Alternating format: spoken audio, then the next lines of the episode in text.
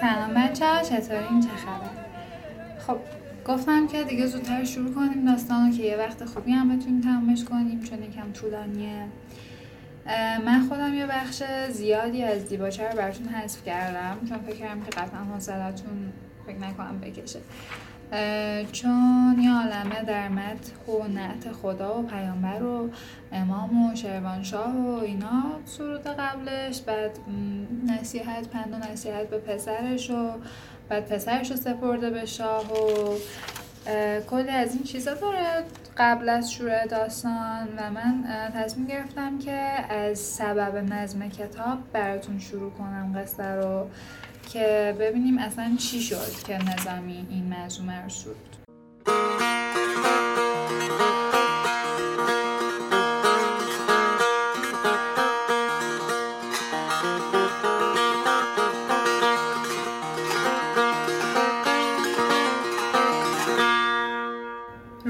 مبارکی و شادی بودم به نشاط کیقوبادی.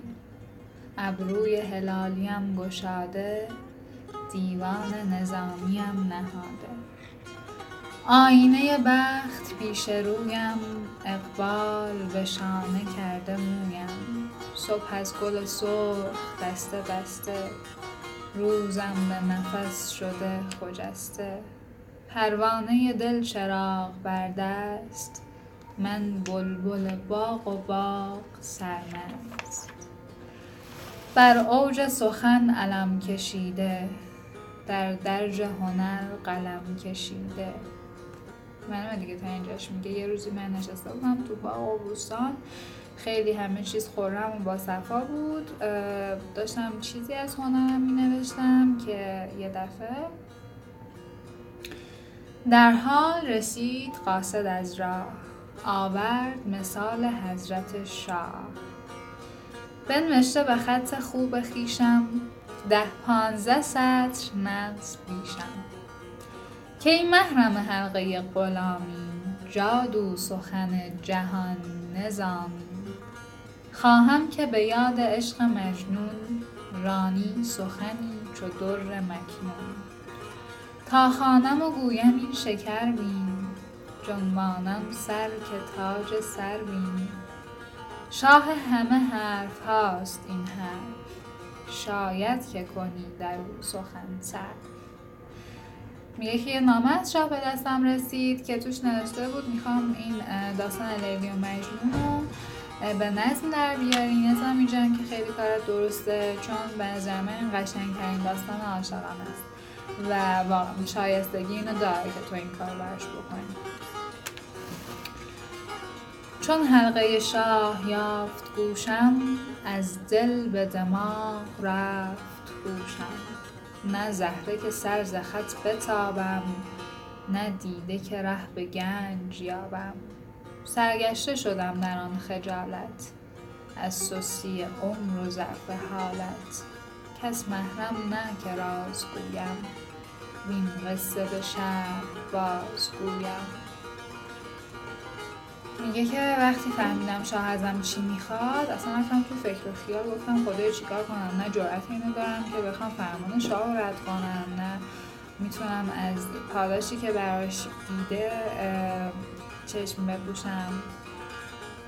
خلاصه سرگردون شدم و کسی هم نبود که باش درد و دل کنم. تا اینکه فرزند محمد نظامی آن بر دل من چو جان گرامی.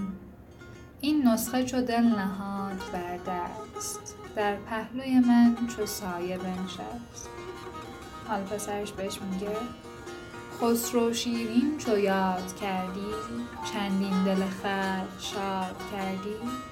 لیلی مجنون ببایدت گفت تا گوهر قیمتی شود جفت. این نامه نقص گفته بهتر تاووس جوانه جفته بهتر. پسرش بهش میگه توی که یه منظومه عاشقانه خیلی قشنگ مثل خسرو شیرین داری بهتره که یه جفتی هم براش بیاری تا این گوهر ارزشمند ارزشش بالاتر بره. مثل تابوس جوان قشنگی که اگه جفت داشته باشه بهتر دیگه. گفتم سخن تو هست بر جای ای آینه روی آهنین را لیکن چه کنم هوا دورنگ است. اندیشه فراخ و سینه تنگ است. دهلیز فسانه چون بود تنگ گردد سخن از شد آمدن بهش میگه آره حرف تو درسته خودم دلم می‌خواد این کار بکنم ولی تقصیر من نیست فضای این داستان خیلی محدوده. آره چرا؟ نه باغ و نه بزم شهریاری نه رود و نه می نه کام کاری بر خشکی ریگ و سختی کوه تا چند سخن رود در اندوه خب می‌دونیم که داستان لیلی و مجنون ریشه عربی داره و اصلا میگن که توی یکی از صحراهای عربستان اتفاق میفته اینا توی چراگاهی همدیگر می‌بینن و لیلی هم خیلی خانواده فقیری داشته. حالا مجنون یکم ازشون بهتر بود. و خب نظامی هم که خودش شاعر درباری بوده و به اون فضا عادت داشته. خسرو شیرین هم فضای درباری داره همین چیز شاهانه و خیلی قشنگ و تجملاتیه و میگه خب من توی این خاک و خل چی بگم دربارش؟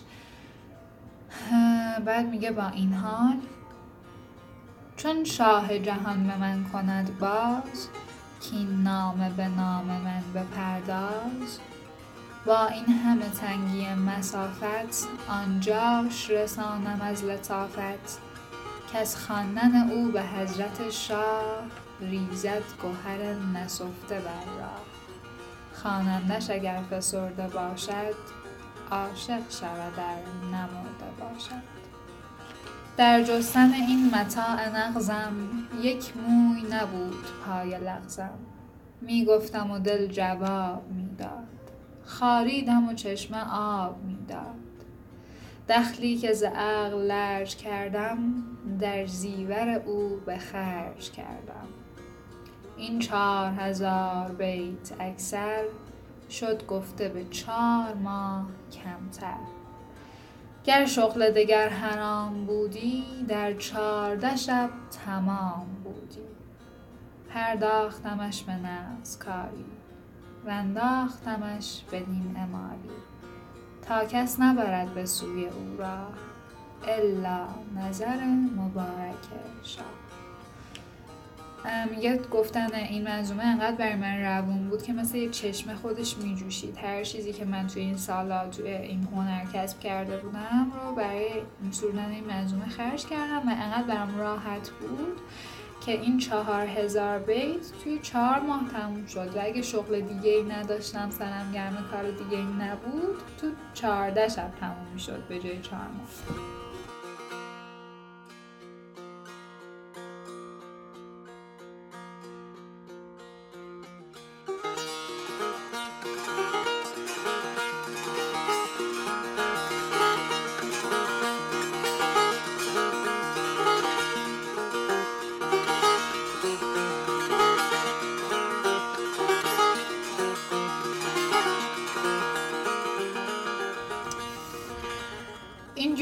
که لیلی و مجنون و نظامی تصمیم گرفت که به سرای خب همین بچه اگر من هر غلطی داشتم هر جاشو سوال داشتیم کم گفتم زیاد گفتم هر طوری که بود به من بگین که هی بهترش کنم. نیست